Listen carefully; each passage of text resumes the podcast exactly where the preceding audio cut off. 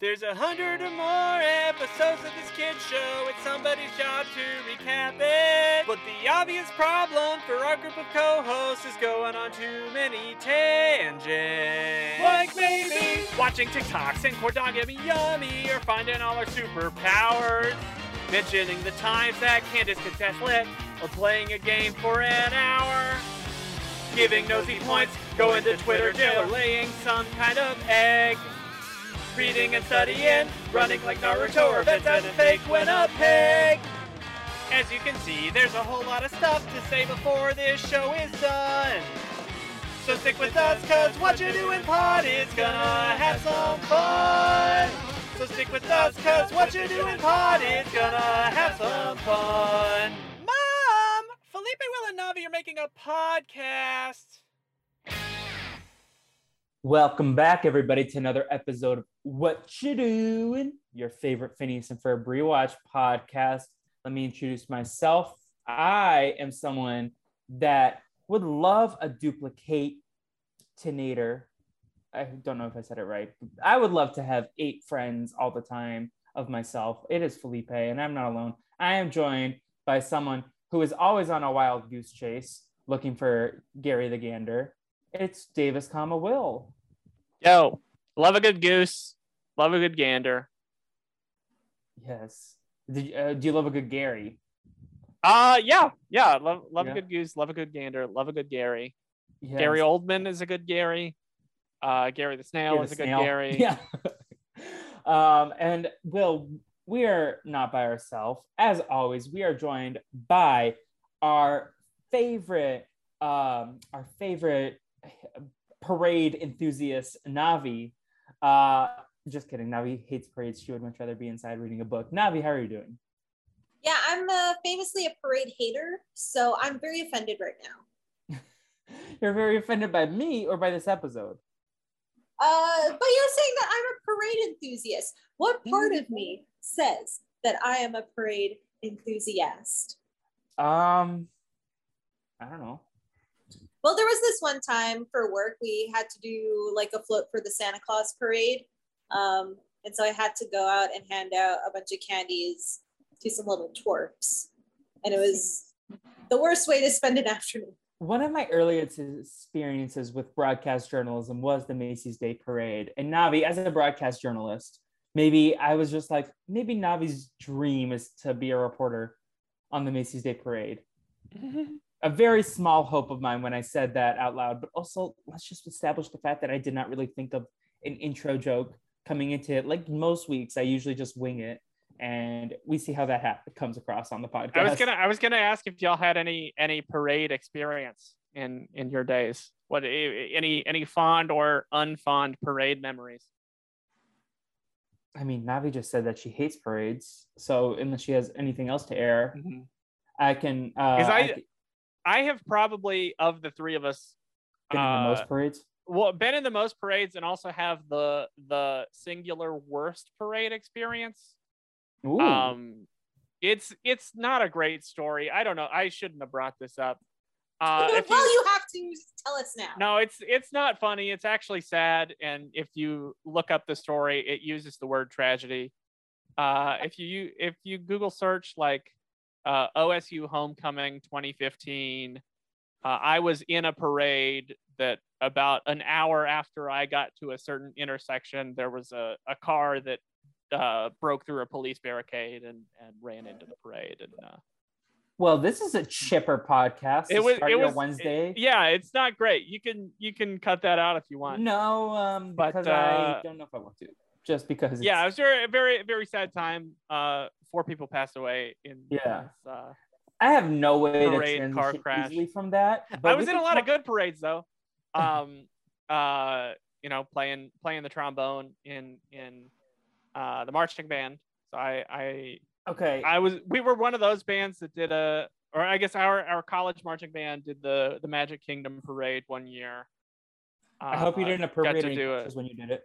No, we did not. Yeah. Unless cowboy culture is appropriatable, we did wear. Well, if you're talking about hats. Cowboy from Survivor, maybe his culture is appropriatable, but not cowboys like as like a yeehaw. Right. we were very much the yeehaw kind of cowboys. Yeah. I did have something to ask William. Have you seen Sex Education? First things first. Yes. Okay. First things first. I'm the realist. But did anyone ever call you a tromboner? That a real only insult. Only in the end? All the time. Okay. Well, I feel like after, so I started band in 6th grade, and I feel like after about 9th grade, people stopped. It stopped getting funny. But maybe it's come around. Maybe tromboner is funny. You heard it here first. William plays with tromboners. Sure. Yeah. I own 4 of them. Oh, wow. That's a little complicated. 4 trombones? I only have the one clarinet I've had since middle school. I have an inside trombone and an outside trombone and a plastic trombone and a trombone that used to be my grandpa's. I guess you could call that an old trombone.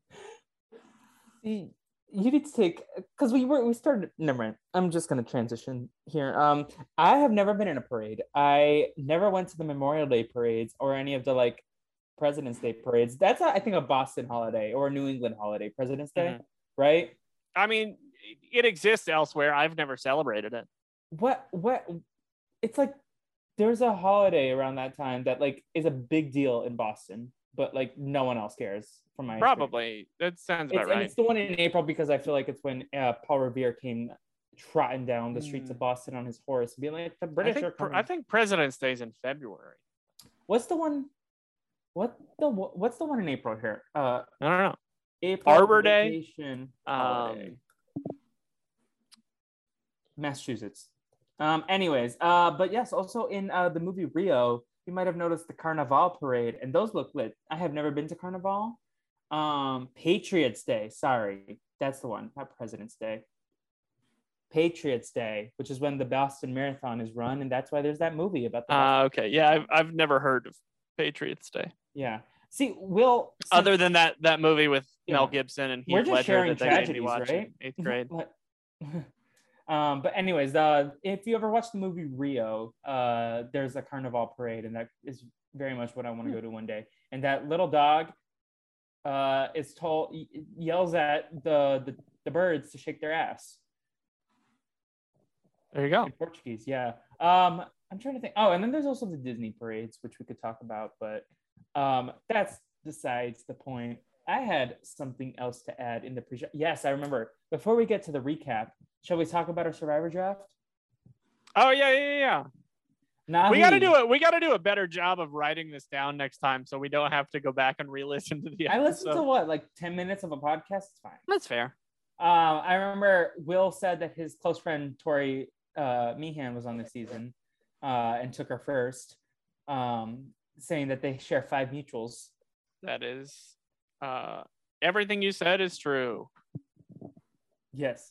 Navi, how do we punish you this time? Because Twitter banishment jumped ahead and banished and punished you last time for picking Erica, but you, I believe, had Marianne. Yeah, well, I think that the fact that I live in Winnipeg and have some very zany coworkers that just drain the ever-loving energy out of me. The maple syrup, yes. I think that I should not be. I think I've been punished enough. Navi is like a self-loathing Canadian because she's always picking the Canadians, and it's always burning her. Well, I was just trying to go for all the young people because young people generally don't do well in this game. And then, of course, Marianne had to come in and win, and I'm happy that Marianne won.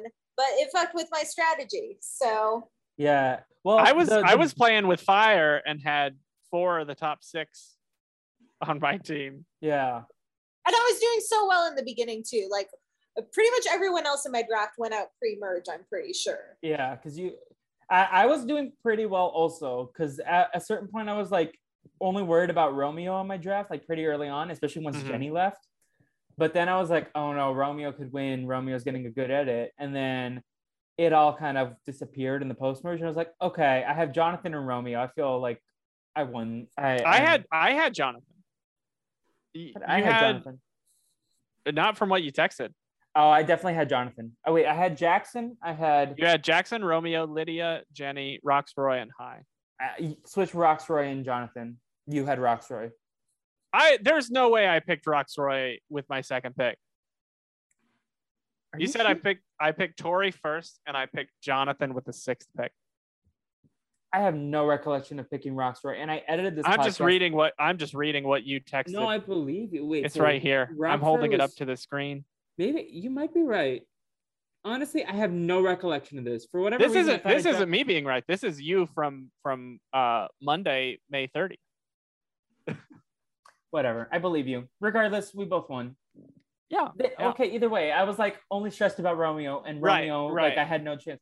I stressed myself for no reason, apparently, which is not uncommon. Yeah, I had Jonathan, Lindsay, Mike, and Omer, which was a little bit worried, or it would have been worrisome toward the end if I had known who was on my team until afterwards. I forgot. Yeah. I totally forgot.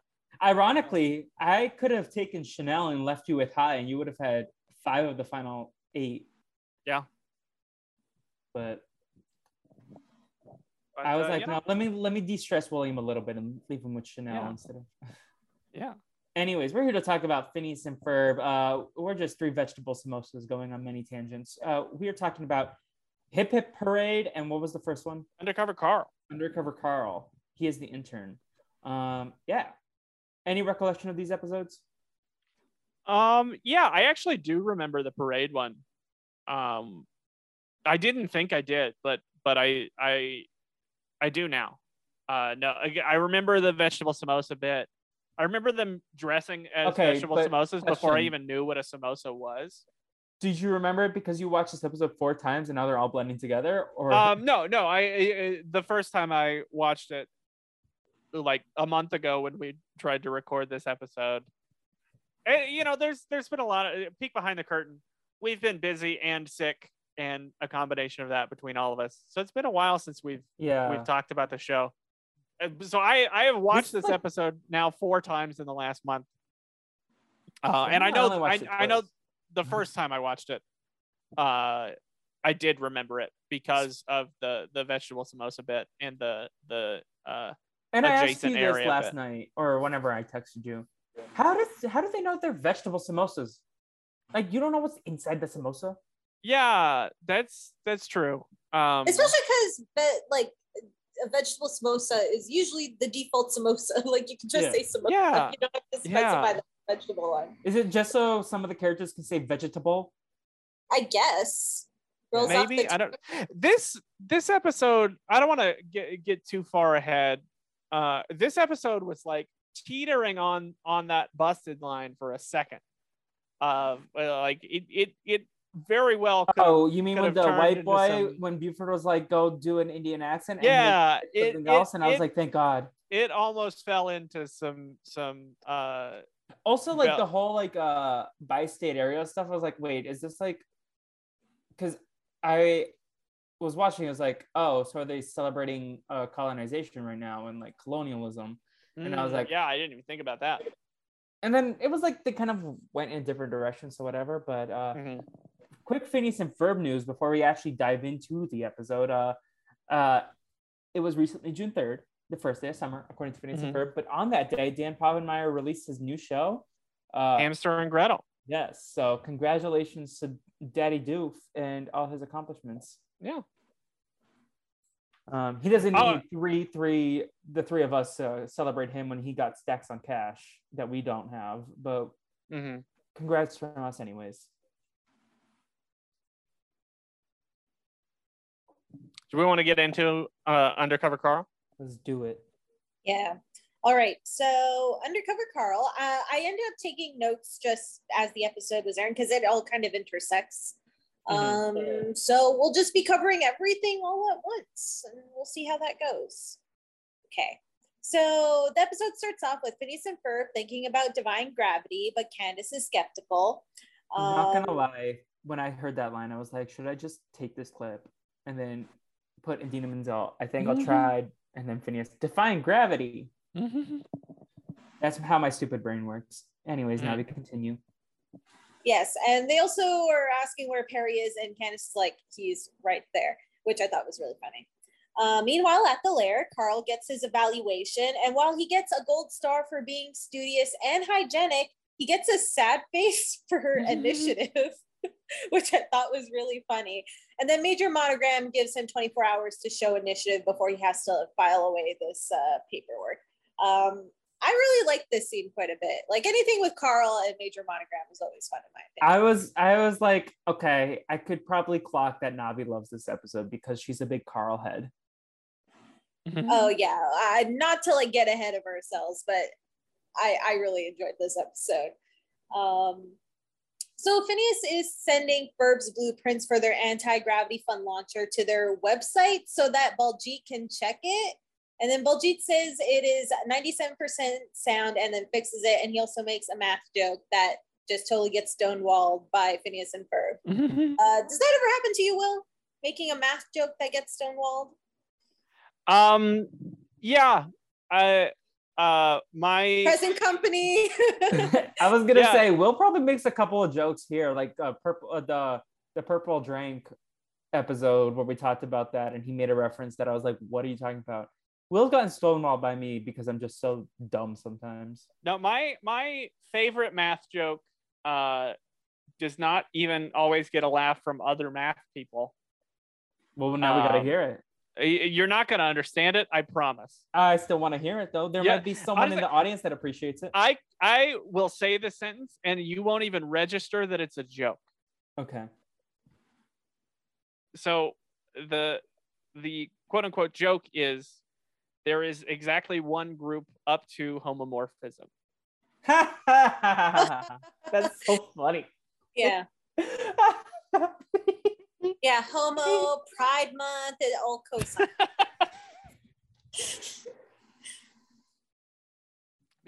That's my favorite math joke. Please let me know if you also think that joke's funny. Mine is 1 + 1 = window, because I'm stupid. Do you get it? Was it Fairly Odd Parents where they did the whole 2 + 2 = fish thing?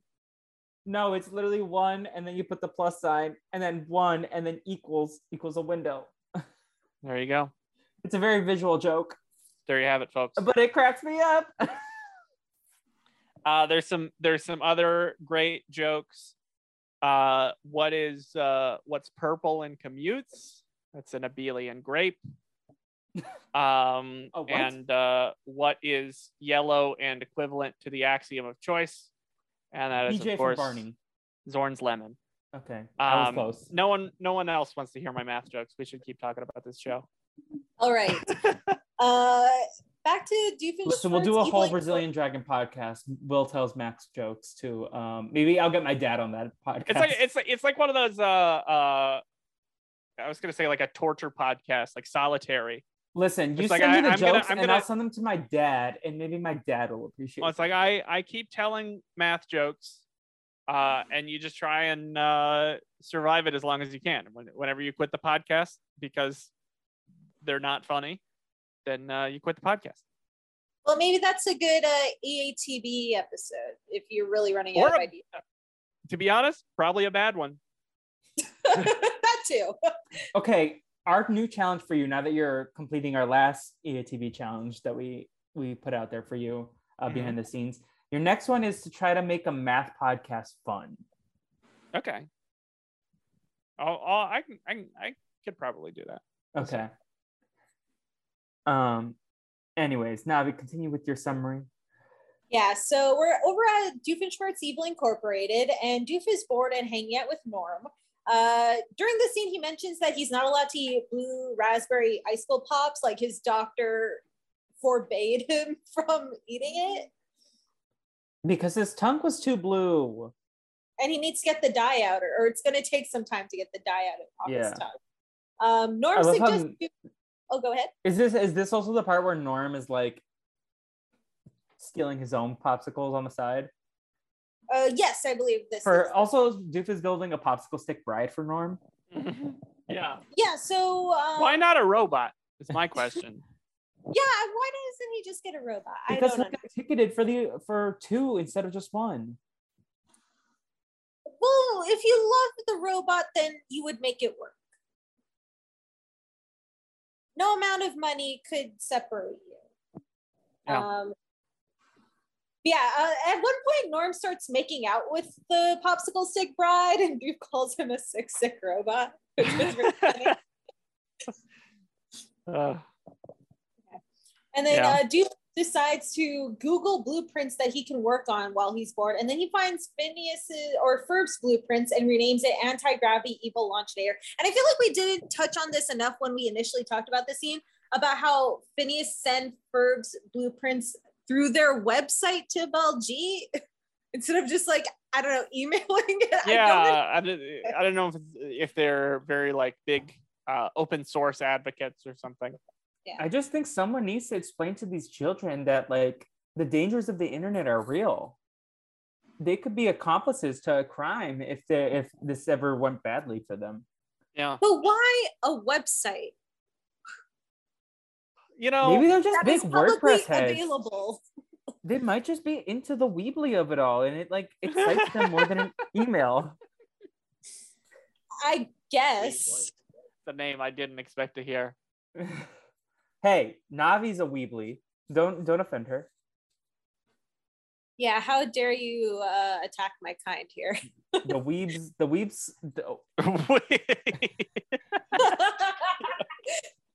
She's on what's the cinnamon roll? What's Crunchyroll? Crunchyroll, yes. she got a Crunchyroll subscription. Do you know who's not a weeb? It's Felipe, because he would have known that it's Crunchyroll. Yeah. Which, by the way, I recently subbed to because I got a free-month trial. So yeah, that's why I was bringing it up, because in our conversation, you mentioned you got a Crunchyroll subscription. Like, what's the name of that website? Cinnamon Roll? Cinnabon? Cinnabon. Man, I would kill for both a Cinnabon and a vegetable samosa right now. Together? Would you put the, like, frosting on the vegetable samosa, make it sweeter? No, but did you all have... So... my elementary school cafeteria, for some reason, it was always a combination that anytime we had like stew for lunch, like beef stew, we would also have cinnamon rolls. Huh. And the combination, anytime we had beef stew, it was beef stew, a cinnamon roll, and a stick of cheese. So do you think? And I don't know why that combo. That was the only time we ever had cinnamon rolls. Was cheese. With beef stew. Yeah, it was like a string cheese. No, it was almost like a block of manchego, like a Balderson cheese. I wish it were manchego. It was probably some kind of American cheese, like a cubed one. Not quite as synthetic as like Velveeta, but kind of close. Velveeta is horrible. I don't think I've ever had Velveeta. Ever. What do you think of those cow cheese, like the triangle ones? I don't know what they're called. A laughing cow cheese? Love it. Yeah. Not the like little baby bell ones that are bomb.com. Yeah. But like these triangle packs. I like them with pretzel thins. Okay. I don't know if I tweeted this out or I thought about tweeting out. There might be a tweet out there that I tweeted one time, but those like wrappers, the laughing cow cheese are the most annoying things to open. Yeah. They're pretty annoying. Yeah. I just love cheese. I mean, I have cheese enthusiast on my Twitter bio. Manchego's a great cheese. I think I changed my Twitter bio. I think it says that I'm definitely a sports fan. Sounds like a lost bet. Was that a bet on here? Because I don't think so. But... Oh, maybe. Well, I think it's a preemptive bet. Since Marianne lost, I have to have that on my Twitter bio. Navi's like, that's my punishment, pretending to like sports. Yes. Well, the amount of people that are like in my mentions me like, oh, you're well, first off, some people don't realize it's a CFL thing. So they think it's like, whatever, the Super Bowl, is it? Yeah, the Super Bowl. We're like, oh, is this you're Heisman Trophy? The Super Bowl? Or like, yeah, whatever trophy. I'm like, yeah. Navi's like, no, I just go along with it. Yeah. Navi's favorite sport is competitive reading. Mm-hmm. Yes, it is. I mean, could you tell it's been a month since we recorded? What? Can you tell? Can the listeners tell it's been a month since we recorded together with the amount of tangents? Listen, I think this is one of my favorite episodes. This whole episode might just be the best of 2022 clip show. Mm-hmm. I'm having a great time. Me too. And it's because I'm talking about this great episode because as we see in this next scene, Carl sees that Doof downloaded a blueprint off Phineas and Ferb's website and runs it through an anagram decoder, finds the source of the blueprint, and it concludes that the Flynn Fletcher household is in cahoots with Doof, which is like such an insane train of like logic there. Carl was, I mean, is he a basketball player? Because that was a reach that he tried to pull off. That was a bad joke. Monogram isn't buying it. So then Carl plays a recording that's been reversed, and also the syllables are in a random order that has Phineas saying that he's like working with Doofenshmirtz, and then Major Monogram's like, okay, fine, you can like monitor the situation. I mean, he's showing initiative. I'll give him that. Yeah, but in the most like QAnon bullshit kind of way. Is Carl an incel? No comment. I had something to say about Phineas and Ferb, but I forgot, like, about their website. Yeah. I don't remember what I was going to say. Never mind. All right. Well, we cut to Major Monogram giving Perry his mission, which is to track down missing Agent G, which turns out to be a ploy to send Perry on a literal wild goose chase to distract him because he's too close to the Flynn Fletchers. And since all the other agents are busy, Major Monogram decides Carl will go undercover to spy on the Phineas and Ferb group there. And I was really excited when this, when Major Monogram assigned this mission to Carl. I don't know about you guys. I was very proud of Carl, very excited for Carl. I also loved the wild goose chase. I thought in this moment, like, if there's ever a Perry the Platypus specific movie, like, I would love to see him in like a casino. Like, I really like that scene that he had with the James Bond type. Mm-hmm. He flips over the Gary the Gander card with a G on it. Yeah, I love it. Are y'all casino heads? I mean, Willow's mad, so he might love gambling. Despite living in a town with a casino, I've never been to a casino. Well, like my hometown has the Lucky Star Casino in it, and I've never been to the Lucky Star. I thought you were talking about North Carolina. I was like, no, I went there and I didn't see any casinos. There probably there's lots of casinos in Oklahoma, but yeah, I take that back. I have been to a casino one time. Did not play anything. I was there. I've never played a casino game, but I've been to Vegas, and then I've been to I forget what the name of it is. The big one in Boston. Atlantic City? No, in Boston. Oh, the Mohegan Sun. No, that's in Connecticut. No, yeah. That's the one where they did all in downtown Boston, the billiards things. I've never been to Boston. I don't know why I'm guessing names of casinos. Encore. That's the one. There you go. Yeah, I've only ever been to a casino once in real Winnipeg when me and a couple of friends all turned 18, and then we went to like the Regent Casino, if you know where that is. No one's gonna know where this is. Only I. Hey, maybe the Hoochie Vet might know. Yeah, maybe the Hoochie Vet, but I don't think the Hoochie Vet is listening.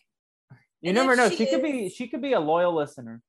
Yeah, and if she is, you did really well at that violin recital that one time. But I will say.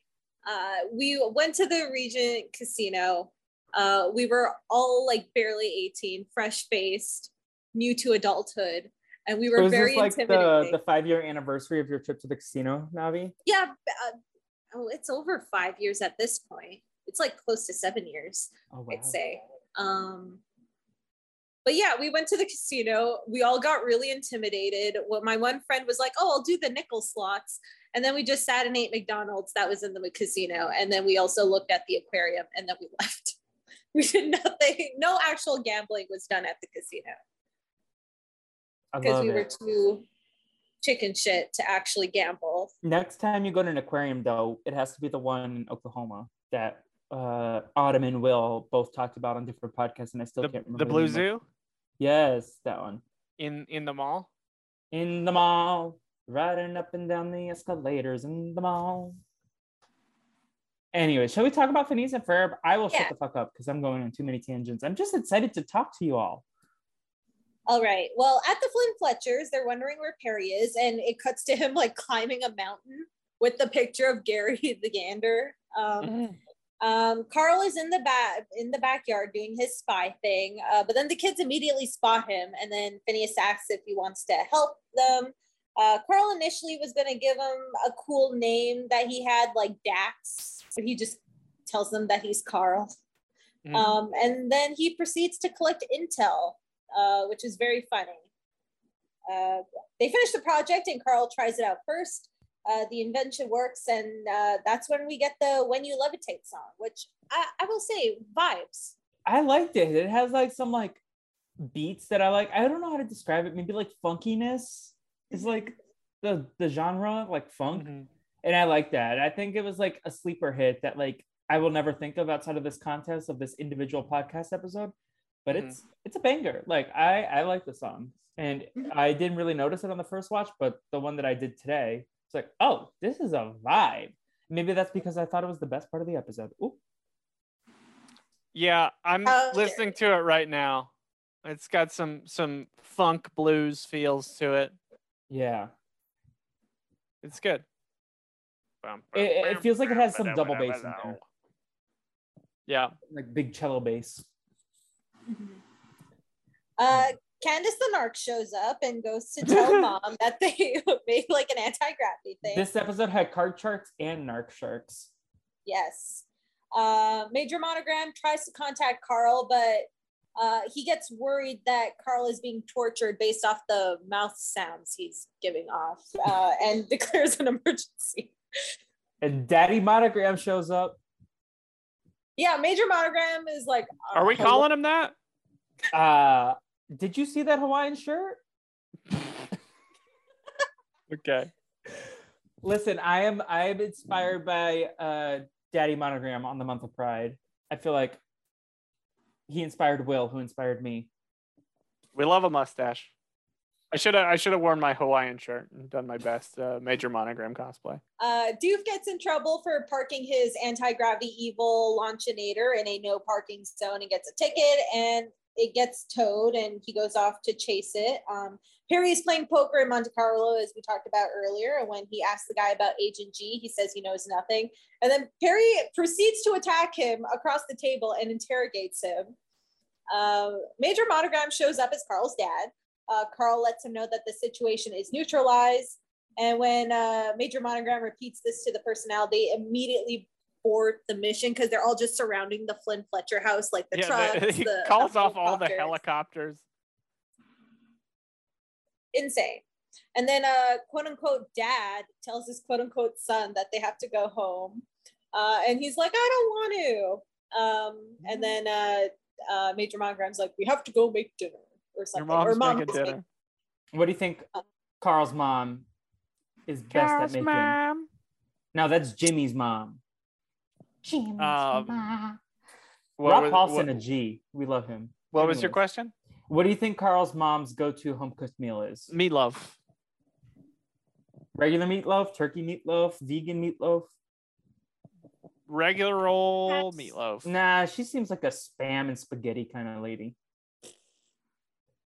Fun fact, I've never had meatloaf, even though both Sarah Ferguson and Jessica Sterling sent me turkey meatloaf recipes. I'm like, you know, I'm not gonna make this. Like, this is a very white person dish. My mom has made meatloaf. You're not wrong. That. I have had meatloaf. My mom has made meatloaf, but maybe it's because we were appropriating white culture. I've never made meatloaf, but I've eaten a lot of meatloaf. Have you ever had kibbeh? Which is kind of similar to, like, I mean, my family prepares it similar to meatloaf, but it's like ground beef, but like Mediterranean style with like onion. It's spelled Kibbeh, I think. Oh, I did. Maybe. I didn't know that's how you pronounce it. But it usually comes in ball, like mm-hmm. ball shapes. But my family does like a pan sort of serving, like where you can kind of cut into it like you would a meatloaf. I don't know that I have. It's very good. Looks good.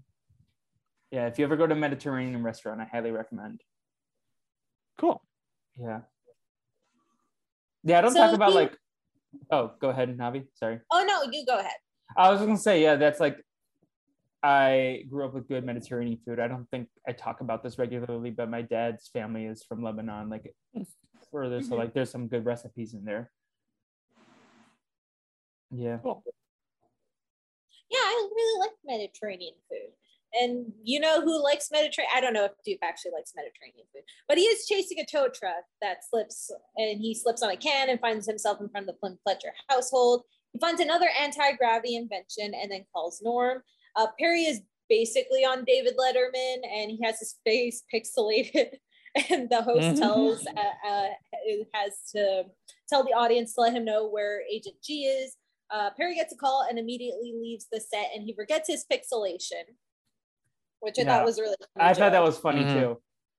Who would win in a detective off, Perry the Platypus or Carmen Sandiego?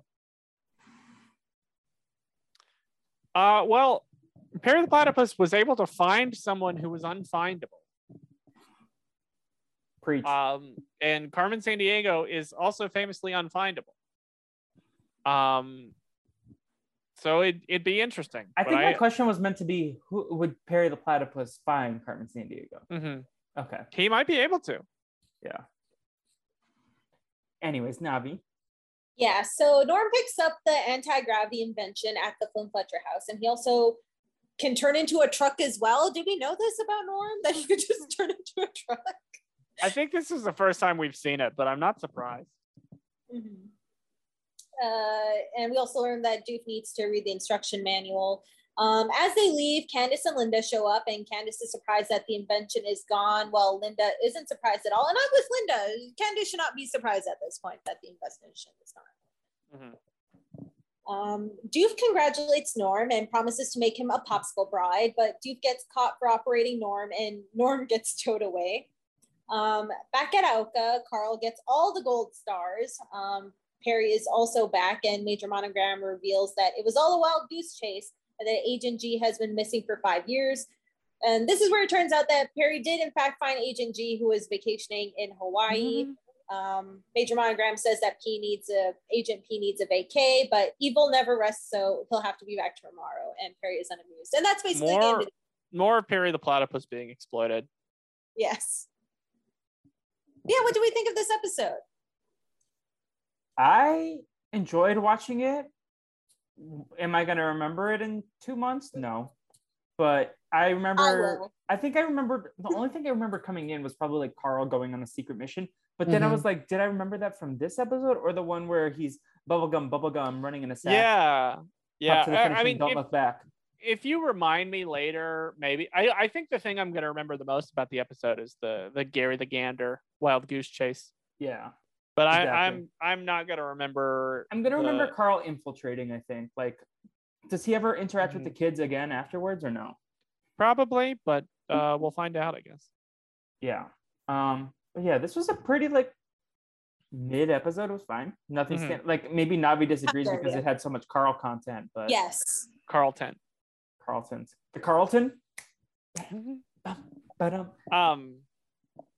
him in a Marvel movie. I want to see what happens.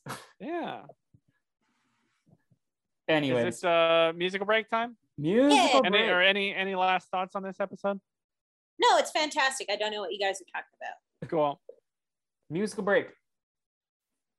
Gravity and so much law was just a mere suggestion. Whether or not you're gonna follow it is up to your discretion. So if you wanna get up out the trees, get ready for some zero G's. Get in line, cause you know that there's no way. When you levitate. When you levitate. touch it when you levitate. When you levitate. Oh. When you levitate. Hey everyone, we're back. In our own backyard, we're gonna make the most of every day. We've got plans. They may be avant-garde, but you know we're gonna do them anyway. It feels so good to be where we belong. I guess that's the main bullet point of this little song. We're tuned up and right on track. Baby, we're back. Baby, we're back. I'm back. She's back. And I'll tell you why there's still some things to be discussed. Like how every day I try and yet here we are and I still got some brothers to bust. I work so hard, I plan and follow through, but my mouth still never sees anything that they do. This time I'm gonna launch a counterattack. Baby, I'm back. Baby, we're back. Yes, all our friends are here, and Perry still tends to disappear, but we're having fun and living large. And this time I'm gonna be in charge.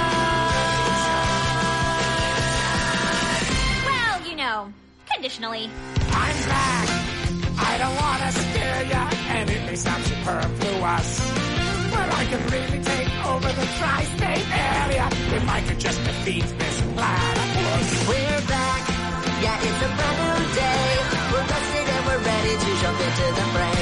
So you can put that in your almanac. Baby, we're back. Baby, we're back. We're back. And we're feeling groovy on Disney. Plus, you can watch our brand new movie. It's just a simple statement of fact. Baby, we're back.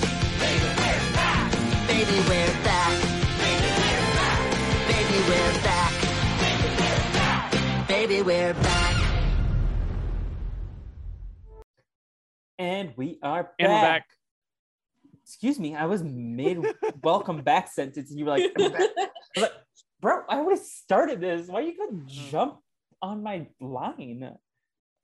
Here, next time you can host a podcast. You can be the intro, and you come up with the intro jokes. You come up with the feedback segment lines. You come up with the funny punch lines. Okay, I was just goofing because the last goofing couple of times we recorded. I know it was like a million years ago. I thought it became a recurring bit where we were stepping on your "and we're back" thing. We're back, and we're feeling groovy on Disney Plus. You can watch a brand new movie. Was that after the last time we recorded a Phineas and Ferb podcast that I got? Yes, that was. The other thing we need to mention is the cameo from Linda Flynn Fletcher in Chip and Dale Rescue Rangers. Yes, but no, I think the last time we recorded was before my deep obsession with that song. Yeah, okay. Yeah, that's what I'm saying. Yeah, just for the audience, I was just transferring over things to the new podcast. You can use that for one of the musical breaks. I definitely will, because that song is a banger, and I plugged it on I think We Want to Be Famous. I'm not sure. I plugged it on one podcast.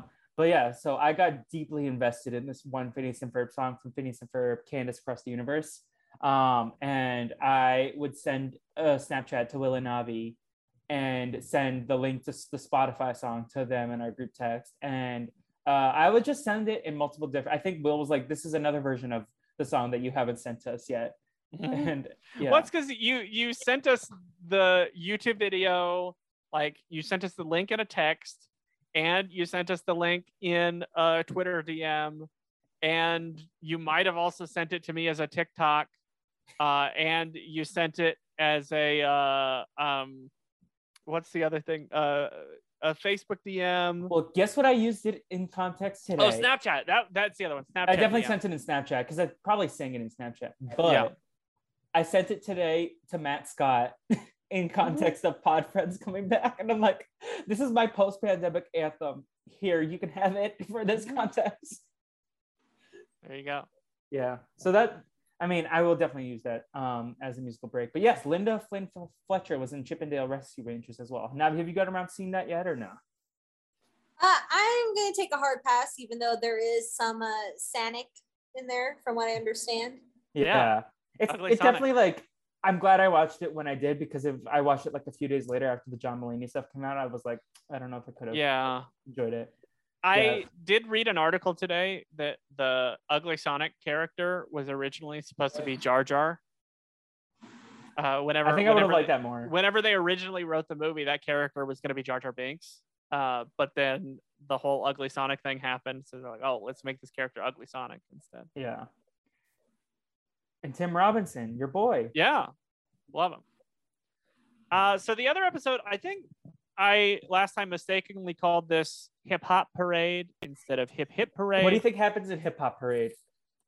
Probably a lot of appropriative things. Do you think the SIMP boys are there? Busted episode. Yeah, I could see the boys in the park. Is that their name? I think that's their name.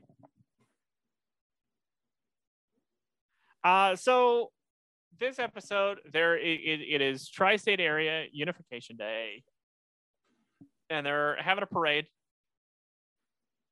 The boys are getting ready for their project for the day, and Baljeet comes up and he's dressed as a vegetable samosa, and he tells him that he's dressed as a samosa for the Tri-State Area Unification Day parade, which is the day where the bi-state area joined with the adjacent area that was over there.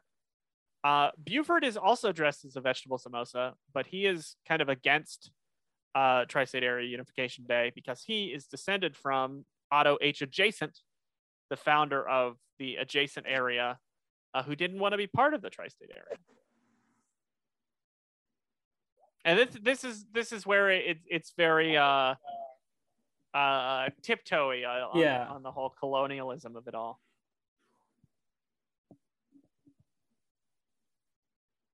So I was definitely like clutching the pearls. Mm-hmm.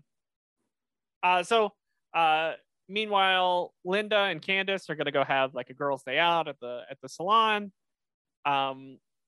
while the boys are making their parade floats, and Linda makes Candace promise not to obsess about the boys and try and bust them, and makes her swear, or else she's gonna suffer the Pharaoh's curse if she does obsess about the boys. You think she should do this more often, the Pharaoh's curse? In different ways, because I like the payoff, but I think it only works because of the payoff in the credits. Yeah, I like how Linda is at least more self-aware that like now she's playing the role of just like, I feel like it would work enough to just upfront be like, calm down, no matter what happens, I'm not going to get them in trouble. Just like, don't freak out about it. Yeah. But it is Candace at the end of the day. Yeah. So meanwhile, Perry the Platypus goes to the lair, and Major Monogram explains that Doofenshmirtz has rented this tow truck. And turns out we find that Doofenshmirtz has his invention, the duplicate inator, with the number 8, duplic 8. And his whole plan, it was so the duplicate inator, whenever it shoots something, it multiplies that thing by 8. And his plan is to increase traffic by shooting the traffic. And then he can run a tow truck business to tow the people away. Yeah. Did you ever play those like puzzle games that was like Rush Hour? That was a great game. No, but it was like it would be like 2 lines and then the word read, and it was like read between the lines. Oh yeah. One of my favorite one, the one that lives right here in my head, is it's like 8 of the letter O's with a pot in front, like a potted plant in front. So it was like 8. Oh, potatoes. Potato. Yeah. So that's what this duplicate reminds me of. I don't see maybe this happens later in the episode, but we get that guy who is like the guy who is always getting nagged by his wife, justifiably, for having these business ideas and not being prepared. And she's like, "You wanted to start a monkey basketball team and only had one monkey." And then the monkey gets duplicated into 8 monkeys. And he's like, well, now 3 of them have to sit on the bench. I love that lady. Like, I love that moment also. I want to know her name, his name. I need these characters to be more fleshed out. Yeah. They are an iconic duo. They definitely come back a lot more in the future. Mm-hmm. Oh, maybe that's on the running gags or something. Yeah. I don't see it on the running gags here. Do you want me to investigate while you go through the plot? Sure. The boys are making this big parade. Meanwhile, Buford's mad that Baljeet is participating in the parade, so he wants to find a new kid to bully. And he finds this little white boy, and he's like, "Can you speak in an Indian accent?" I got so stressed when this happened. I was worried. And then he's like, no, the best I can do is an English accent. And he does an English accent. And later he does an Italian accent. And was it the Italian one or he did like Italian and German later? And the German was the offensive one. Right. Buford. I was trying to remember which one Buford said was offensive. But yeah, so Buford's trying to stop the parade, and every time Buford like tries to flood the path of the parade or like divert them through a junkyard, the boys have a way of getting around it. And one time, like Ferb like drills through the ground, all Drillinator style, and then there's one where the parade floats turn into like large spiders, like mechanical spiders. They go past the window in the salon, and Candace is like, oh, well, if mom sees the parade without me like trying to bust the brothers, then that doesn't count and I won't get cursed by the Pharaoh. So she's trying to like get her to see the parade without making it seem like she's trying to get her to see the parade. Yeah. No, I like the, okay, Candace, what's up? Like she's trying to be an owl. Mm-hmm. Oh, Tri-State Area Unification Day is only a month and change away from being from the real date, July 15th. Oh, cool. If anyone cares, according to the wiki. I'm still trying to find, like, they're not on this page, so I gotta do some research. Maybe you can look. I'm gonna look at the, like, the put that putter away, because it was like the golf course, right? Farmer or something like that is his name. I don't know. Yeah. Oh, okay. So I can see down in the cast, she is listed as Farmer's wife. I think Farmer and Farmer's wife. I found them. Farmer and Farmer's wife. Okay. So yeah, it's just more of the parade's going on. Buford's trying to stop it. There's a I don't even remember how this episode ends. I didn't take the best notes. So it ends, so they like go off, and then they're still doing the parade, and Candace is like, well, so you talked about the balloon releasing and how Buford goes up, right? Oh yeah, that's so the duplicatinator hits everything. Yeah, and it hits all the balloons. And so there's 8 times as much balloons, so everything starts to float into the sky. So that's when the balloons get released. Buford's falling. Buford's gonna die. Baljeet gets the balloon salesman to release his balloon so Buford can catch them and float back down to the city. And then while Buford's up in the sky, he realizes that, you know, it's all really just kind of one area, the tri-state area or the bi-state area with the adjacent area. It's all really just like one area.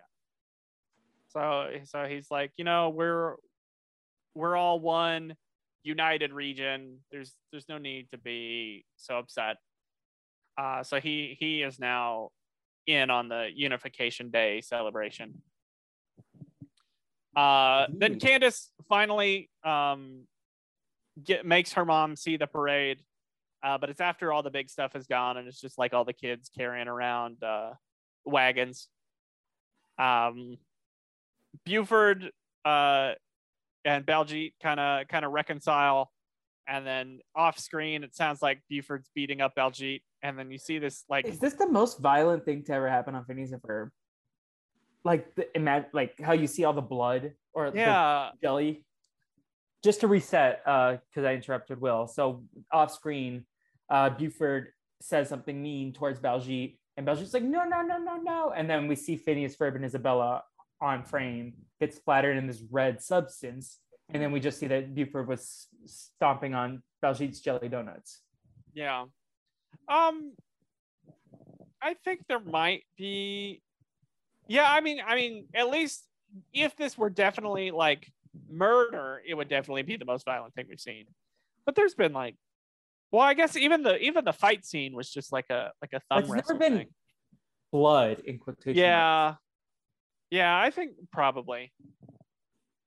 It's hard to say. We'll keep an eye out. Yeah. But then after Candace has showed her mom the parade, there's a guy who comes up with a pharaoh costume on, and he's like, "Are you Candace Gertrude Flynn?" And she's like, "Yes." And he's like, "Curse you." It's probably the same guy from the movie theater episode, right? You would probably think. Yeah. Oh, I might give my point to the pharaoh guy for the pharaoh's curse. Yeah, that was a funny gag. Any other thoughts about this episode? Thoughts on Love Handle singing the Tri-State? Oh yeah, Love Handle. Yeah, I thought the Love Handle song was good. Tri-State Area Unification Day. That song is stuck in my head. It's between that and the Jurassic Park song that keeps getting stuck in my head today. And like I told you in the pre-show, I've seen 1 1/4 Jurassic Park movies in preparation for the new one. Which quarter of a movie did you see? I had seen the first one before. So I saw the first one again today. And then I saw the first 30 minutes of the second one, which has the most annoying title because I was like, wait, isn't there a second one? So it took me like The Lost World. The Lost World, Jurassic Park. I was like, okay, so yeah, so the Dr. John Hammond, he absolutely sucks. Like needs to be dropkicked. You're a capitalist monster in the first one, and then you're like sending people because you want to be like I don't know. I don't like him. But Dr. Ian Malcolm. He's an icon. The star of the movie is Timmy, though. Timmy, like, let's be honest. Like, spoilers for Jurassic Park. Star of the movie's Laura Dern. How dare you? No, I said what I said. Timmy had no business surviving a 10,000-watt voltage electric fence shock, but I'm so glad he did because he deserves the world. I just really like the line that Baljeet says, well, mingle each other. Blood. Oh, yeah. Yes. And Buford's like, well, blood's thicker than water. And Baljeet's like, and mango chutney's thicker than blood. That was a classic. Yes. Mango chutney versus blood next time. The three-type season. Mango chutney versus blood versus water. Can that be our season 2 theme? If we don't come up with something better, that's good. Okay, someone, probably Giovanni, because he's our most note-taking listener, but if anyone wants to remind us when we get towards that, because I'm surely will forget. Any last thoughts before we get into feedback? I mean, we'll get to it, but these 2 episodes did not do it for me. We were riding high, but... I disagree. I know you disagree, Navi, and we'll get to it. Let's ease the tension and go to the musical break so we can get to that. Okay, everyone, let's show everybody what Tri-State Unification is all about. Cue Love Handle. The Tri-State Area was the bi-state area with an adjacent area right over there. They put it all together. Now there's no use denying this parade is all about our area unifying. There's only one thing we care about. We want you all to stand up and scream and shout. the Tri-State Area Unification Day. It's the Tri-State Area Unification Day. It's the Tri-State Area Unification Day. It's the Tri-State Area Unification Day. Bird, water hazard ahead. Commence operation unforeseen circumstance. It's the Tri-State Area Unification Day. It's the Tri-State Area Unification Day. It's the Tri-State Area Unification Day. Nuggets. That's a too bad. And we're back, and we're feeling groovy. And on your favorite podcast feed, you can listen to our brand new movie ... recap. Anyways, we are feedback, everyone. We got 2 emails from the lovely Giovanni, plus 2 emails from Google Security Alert Team. Just making a stupid joke about how I had to log in. Okay. We kind of talked about this already, but do you have any good parade memories? I know William shared a bad parade memory. Yeah, I do have some good parade.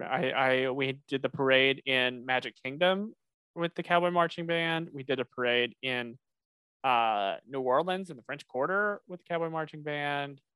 I've done a parade in San Antonio that was cool. Yeah, my cousin used to work at Disneyland and did parades there. Ooh. The entertainment there. Yeah, I remember when I was 9 and I went to Disneyland with my family friends. My brother fell asleep. But then I was, I guess, 9. My 2 friends, their parents put them on their necks, and then I was like, my dad put me on his neck. I was like, in hindsight, I was like, I was probably heavy. Like, I feel like no one over for the age of 6 should be doing that as an adult, but that was a good parade. Yeah, otherwise I'm not a big parade person. I mean, the pride parades are this week, or in other areas. And then Giovanni, I mean, Navi, I'm assuming you have no memories of parades unless it's like watching them on TV. I don't even watch them on TV. I don't get the point of parades. Yeah, I like, it's just people walking. Yeah, like, what's the big deal? I can walk by myself all the time, anytime I want. Yes, it's group walking, group exercise. But I don't like being in a group. We've talked. And you don't like exercising either, right? Because you prefer reading. No, exercising is for the jocks, and yes. I'm only on John Cena's Sexy High School Adventure Time. Do you exercise? Not even that, because you just sit on the computer and play it or read it. No, he exercises for you. Well, yeah, Never. As we established, when you get wrestled, it's like you scored. So, do you think anyone's going to finish this podcast episode? No. Or is that off the rails? We still haven't finished it. Anyways, should Carl have become a secret agent for his future career is the other question. And I say no. I would guess that's why he's doing the internship. Yeah, I you know, we'll see how it works for him. Yeah. Yeah. I think you fit better at the Q than the M if you know your James Bond lingo, but that's just I agree. Likewise. Anyways, Will, do you want to share your screen? Yeah, give me just a second. Just to remind the listeners, every Phineas and Ferb episode, we talk about who is our MVP of the episode, and we have a system tracking everyone's points. We tier list the episodes, is how you would say it, in a tier of 5 tiers, which we'll get to. And then we also talk about if Doofenshmirtz's professor was impressed. Do we think that she was this week with the... Duplicatinator and the Norm shenanigans he was pulling?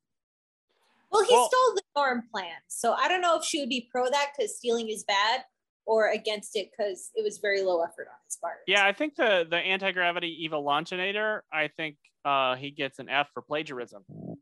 Yeah. But the duplicatinator, I think, is good.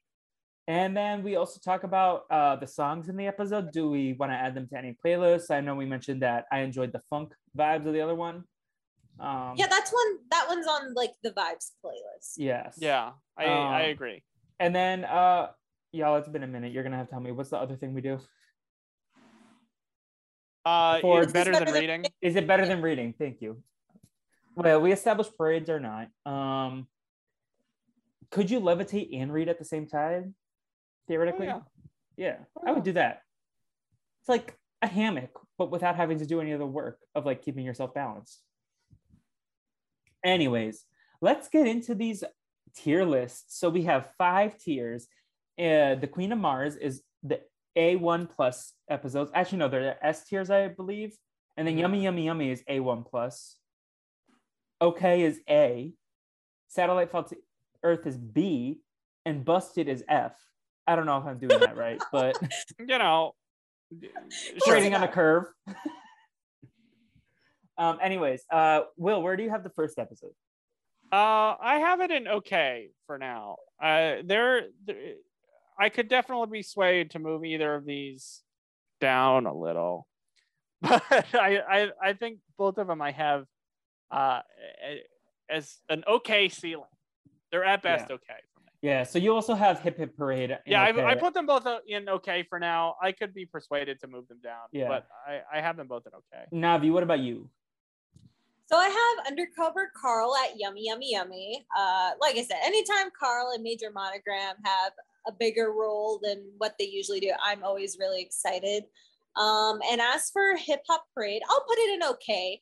Like, I get it was boring, but it was saved by, you know, the samosa of it all, the weird quotes that the founders of the tri-state area had, the mango chutney line. So yeah, that's my rankings for these 2 episodes. Yeah. Y'all might hate me. I'm putting them both in Satellite Fell to Earth. I just couldn't really care. Like, I was there and I was like, I felt like I was just watching and I watched these episodes a couple times hoping that they would like improve on each one. No. And maybe it's just the disappointment because I feel like our last couple episodes were so great to me that I think just my standards were high when I went to watch these, and I was disappointed because, like, let me be honest, the Christmas episode and the Settling Susie and I Was a Middle-Aged Robot are all S-tier episodes for me. That these just satellite crash to Earth, if you ask me. Yeah, no, I totally get that. I easily could have put both of these there as well. I think, like Navi said, the mango chutney line really went a long way to save things. You got Love Handle back. There was the middle of fabulous. Honestly, the best part of the episode was when Candace and Linda were at lunch, and I think that was my favorite part of the episode, besides the Baljeet lines that killed me. The farmer and the monkey basketball team. That was also a great moment. Yeah. Like the quick line read of that. But yes, so let's go to Who Won Season 2, that part of our spreadsheet. So just to remind everybody, we give people points. Right now, Doofenshmirtz is in the lead with 15, and Candace is in second with 8, and we have a group of 3. Including... We'll update the scoreboard whenever we get when we add these points in. Just a table set, I think Carl might jump. That's what I'm thinking. Yeah, I think, that is true. Yeah. So, Will, you have yours first for Undercover Carl. Let's go to you. Yeah, I almost gave it to Carl, and then I figured Navi probably would, and I wanted to give a point to Gary the Gander, Agent G. So I gave my point to Gary the Gander. Yes. He got a vacation. He's been on vacation for 5 years.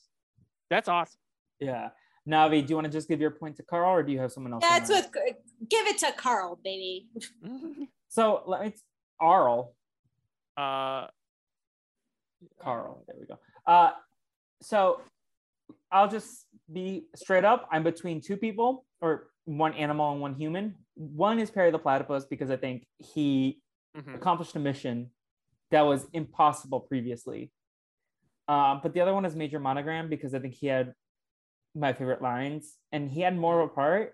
Like, am I grading who entertained me more this week? Because that would be Major Monogram. But if I'm grading who excelled the most at the task they were given in this episode, it's Perry the Platypus. It's whatever you want it to be. Yeah, I think I'm going to give it to Major Monogram, because I don't know how many more times I'm going to give him a point. So there you go. Give the man his flowers. And then let's go to Hip Hip Parade. And now I still need a minute to think of mine, but Will, you have yours ready you want to go first? I was also between a few here.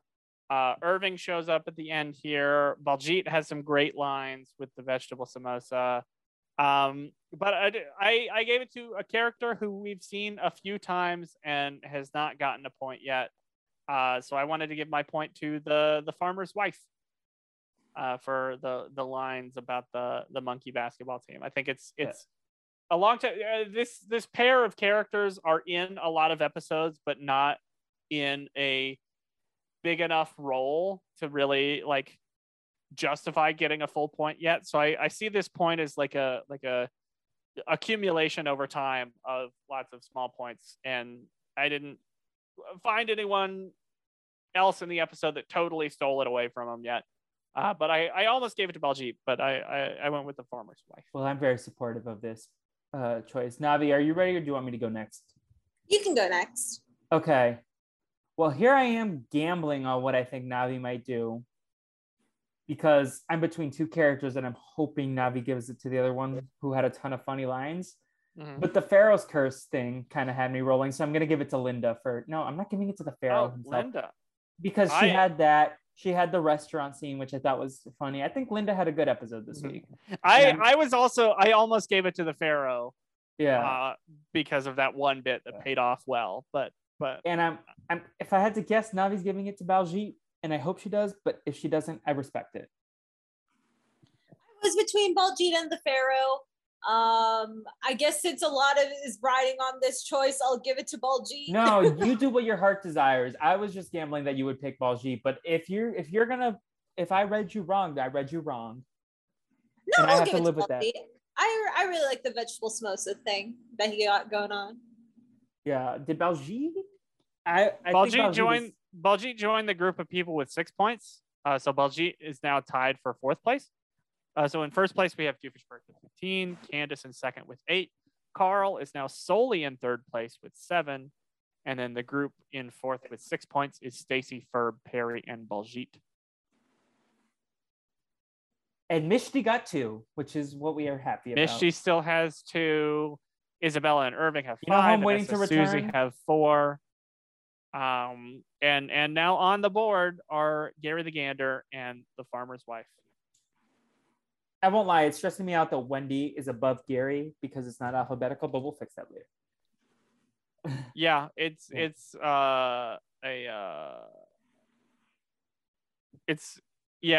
because it's first in descending order of points, and then after that it's by the order I added them to the list. But any last stuff about this episode? Just that I'm excited to see what's next, because these two kind of bummed me out with how mid they were. Will, what is coming up next? What is next is Just Passing Through and Candace's Big Day. I remember Candace's Big Day being, I think it's something that has like an iconic song or something. Oh no, Candace's Big Day is where their aunt gets married to Bob. Their aunt gets married to Bob Weber, the namesake of the OK. Oh. Does that mean my boy? We might. Who knows? We'll find out. I get to give more points to Bob Weber. Yeah, Captain Bob Weber. Okay. Could climb up the ranks here. You know who else could climb up if he's there? My boy. If he's there, you could give a point to Nosy. Fingers crossed. Yeah, next week is Just Passing Through and Candace's Big Day. Big exciting episode. Yeah. Speaking of exciting episodes, Everyone and Their Brother is back. We have recorded something. We recorded it a while ago. I don't know if we've published it yet, but we definitely have one episode in the can that is set to come out. We're recording another one soon. What was it? Was it just a celebration of 150 episodes? No, it was just like a trying to catch up on all the stuff we missed having not recorded in 3 weeks or 3 months.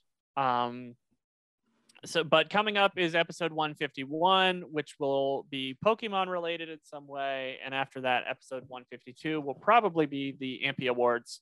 So you can follow that, keep up with that at EAC so Podcast. You can follow me anywhere at Davis Cabo Will. I had a birthday recently. If you want to Venmo me money for my birthday. Also, happy belated birthday, Adrian Norris. It's also been a long time, so please, don't send me money for my birthday. Yeah, you and Navi both had birthdays since our last record.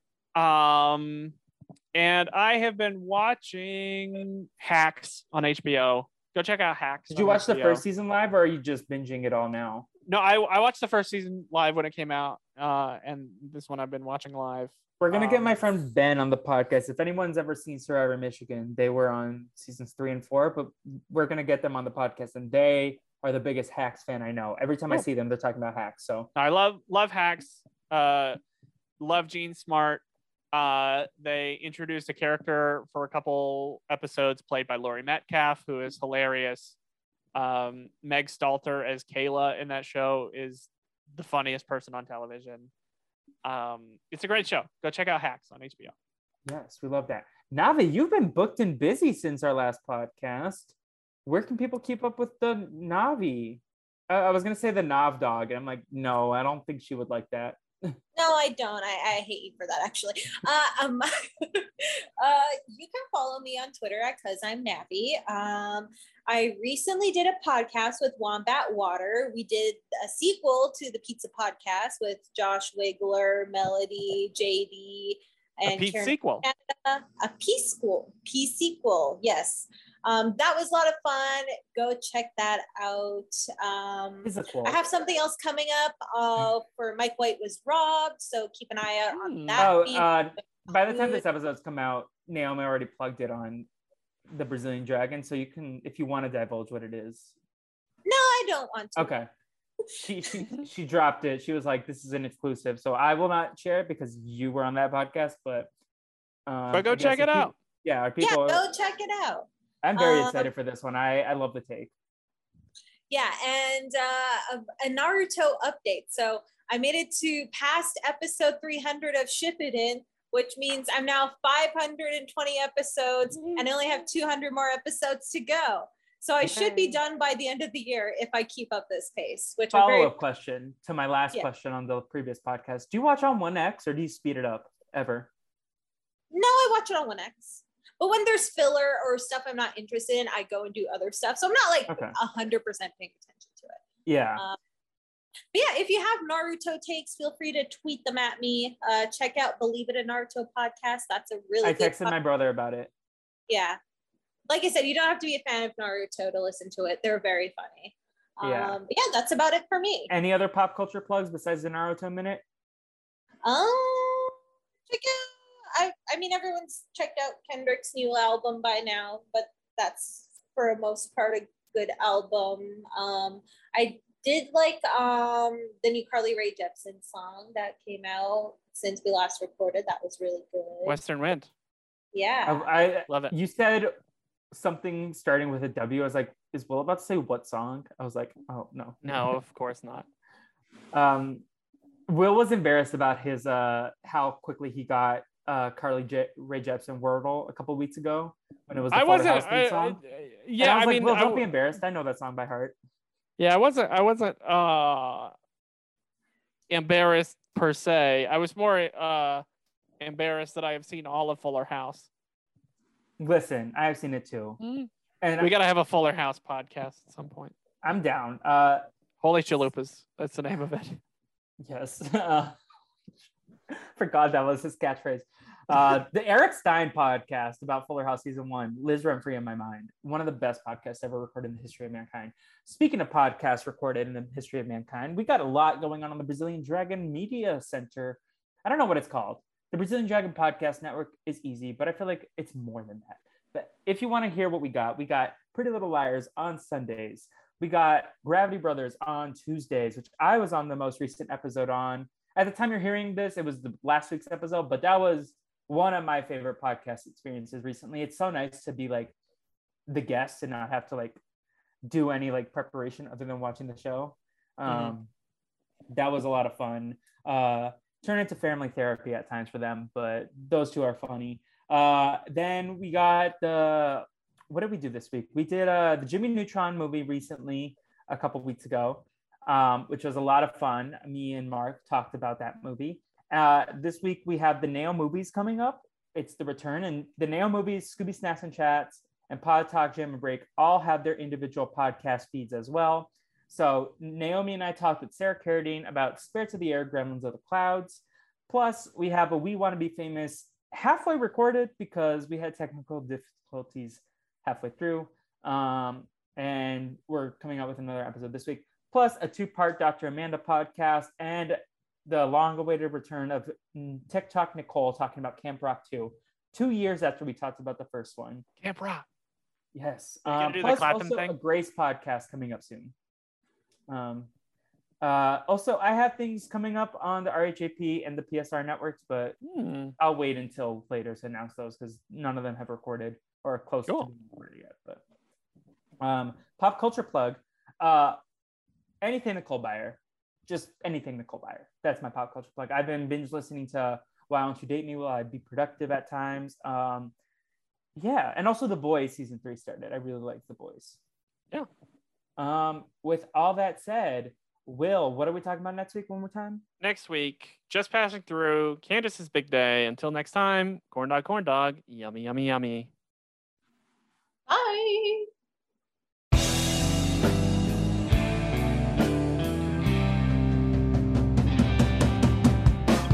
I know, you know what you're doing today. I know, you know what you're doing. Isabella, Buford, Phineas and Ferb, Candace gonna bust you if you...